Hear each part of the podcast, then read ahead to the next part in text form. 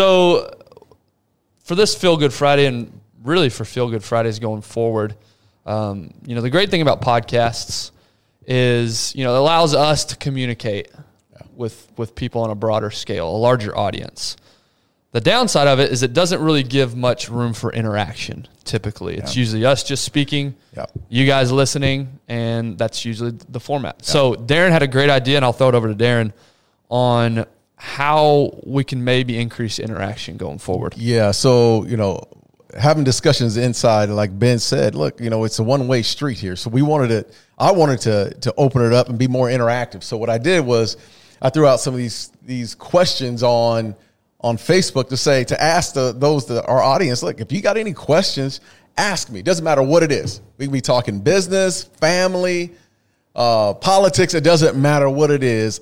You know, I love the transparency in our podcast, and I love the fact that when when the, our audience wants to ask a question, I should be able to Yeah. to respond to that. Yeah, and, and I'm not gonna sit here and fool myself and that anyone wants to ask me a question. So, all- Damn right, they don't want to ask. so the format, the way we're going to do this is we'll pick three to five of our favorites. Yeah. You know, if, if your question doesn't get selected, be patient. We'll, we'll get to We're it. gonna get to it. So, but Yeah. to keep this short, we're going to answer you know anywhere from three to five questions. So today I picked three of the questions from Darren's Facebook page that I liked a lot.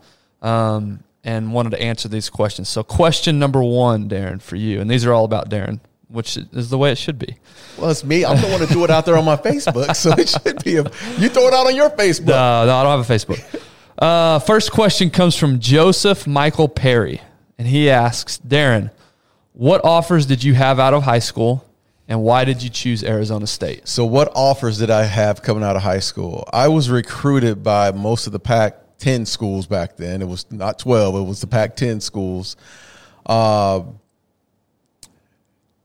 I, I always, you know, I didn't know a whole lot about, you know, I got offers from from some of the Southwest Conference schools back then, the Was that like Houston's, and Houston, Arkansas, yeah, the- Arkansas, and, and but I didn't know much about them because you know back then we didn't, you know, unlike today's world where you know the networks are broadcasting SEC games and the Big Twelve, it wasn't like that. You saw what was in your in your area, and for me. I was Channel Five, Channel Three, local stations. Yeah. That's what we, you know, we watched. So Arizona State and the big, uh, the Pac-10 were the big schools. I got I got recruited by all those Pac-10 schools, but Arizona State. Look, I came out. I had some. I had bad grades. Uh, wasn't I wasn't focused on my academics when I was in school, so I was gonna have to sit out my first year.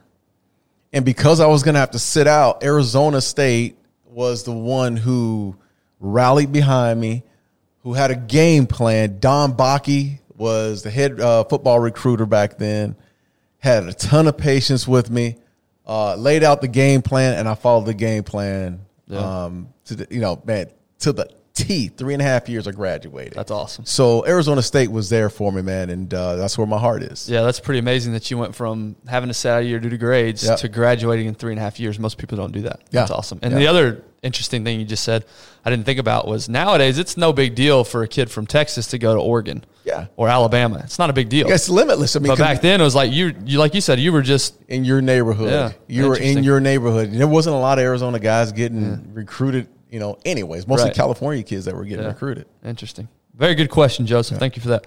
Next up is Julian Trinidad. And Julian asks, why number 28? Obviously, Yeah. with the Dallas Cowboys. Why number 28? And how's life after being a Cowboy? Oh man, Julian, thanks. That's a great question. Number twenty-eight was given to me, and I, this Great is- story. so it was given to. So when I first came in, um, there was a uh, a running back who was wearing number twenty-eight, and uh, they gave me number forty-five when I first walked in the door. Dude, that's. Oh my! Oh yeah. Nothing Oh, says I'm getting cut day 3 getting- number 45. exactly. And I saw it. I was like, oh my god.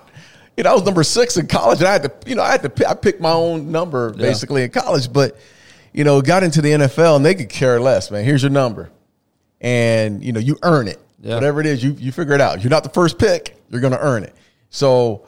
Uh, we went into we went and played in Japan. We were playing the Houston Oilers in Japan in the preseason, and got down there and the running back didn't play that well. that had number 28, and they cut him Hmm. on the way. This is how it's like i I'm like a vulture. They cut him on the way back, so I knew he was getting let go. Jeez, right, That's a long flight. it's a long flight, brother. it's like 17 hours. But when we touched the vulture in me, we touched ground, and I saw the equipment guy. I knew they were getting going to let him go. I Dude, the right body's the- not even cold He's yet. not even cold, brother. I walked right on up and say, "Hey, man, I What know, I know he's not." He put the ball down. I know he's not gonna make it.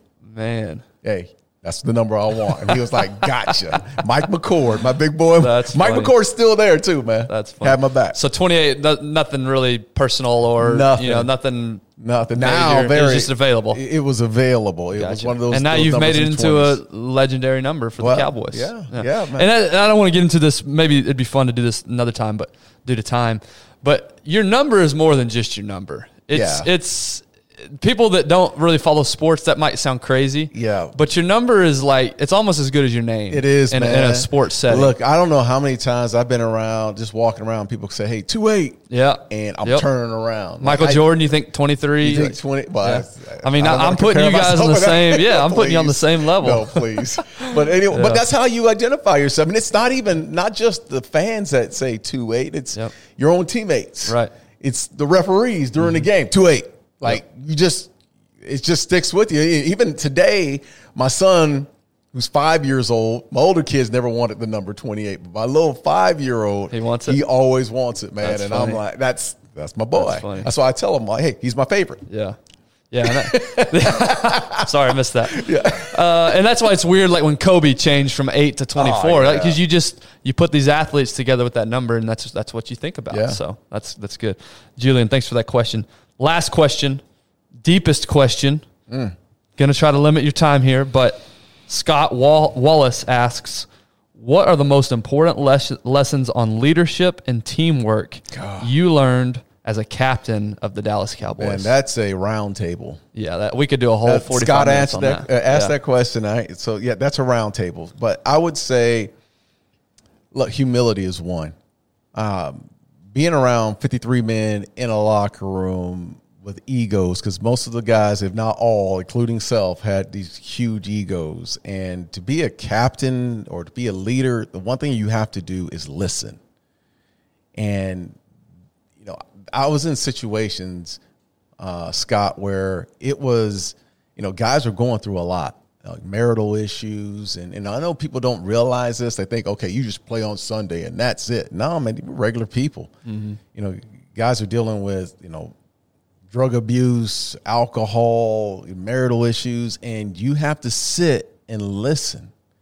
And if you have an open ear and, and you're open minded to, to understand that everyone's different, um, and that's that's the one thing that I learned from football is just like to be open minded about uh, you know who you're talking to because everyone comes from different backgrounds. You have a black guys, you got white guys, you got Hispanic, you got everybody's you know is, is- is from all over the place. So that's one I think that really translated from off from on the field to off the field, and then I, I'd also say you know, part of being a leader is having an objective, like understanding what the objective is. If there's a coaching staff that has implementing the the, the plays or the, the playbook, you have to fall in line. Like there there's there's a, a sense of order within good football teams. And and that is, you know, look, you're not gonna always agree mm-hmm. with those that, that are above you, your coaches or your bosses or your owners or whatnot. But when it's laid out in front of you, it's either you have one or two options. It's you could either bitch and complain, or you can have a discussion and say, "Hey, how do we get here in a middle ground? Have that middle ground conversation with the coaches as a captain, and then deliver it Yep. to the guys Yeah. that uh, uh, are, are the players. But if you if you are rebellious as a leader, you'll never win. And that goes across the board, whether you be you're playing football or in business, man. You, there's got to be a sense of protocol, and you got to believe in that protocol. Yeah. No, I'm glad you said that. That because leaders have to understand people that they're leading. Yep. And they have to be able to communicate effectively. Yep. Which is actually a teaser for next week's roundtable. But uh, those are two great, great attributes, and Yeah, that's cool. And to hear. take ownership, bro. Yep. That's probably the number one. Yep. Extreme ownership and and what the situation is. If things don't aren't working out well, Mm-hmm. then don't blame everybody else. It goes the finger goes right back to yourself. Awesome, awesome. Well, we did it.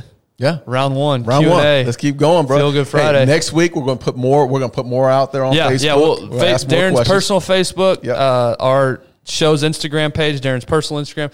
Anywhere that you follow us, DM us on Instagram, shoot us a message on on Facebook. We'll, we'll like I said, we'll put a post together. But again, we want to increase the communication with you guys. We're we have some in person events planned for the Yeah. fall, planned for this football season.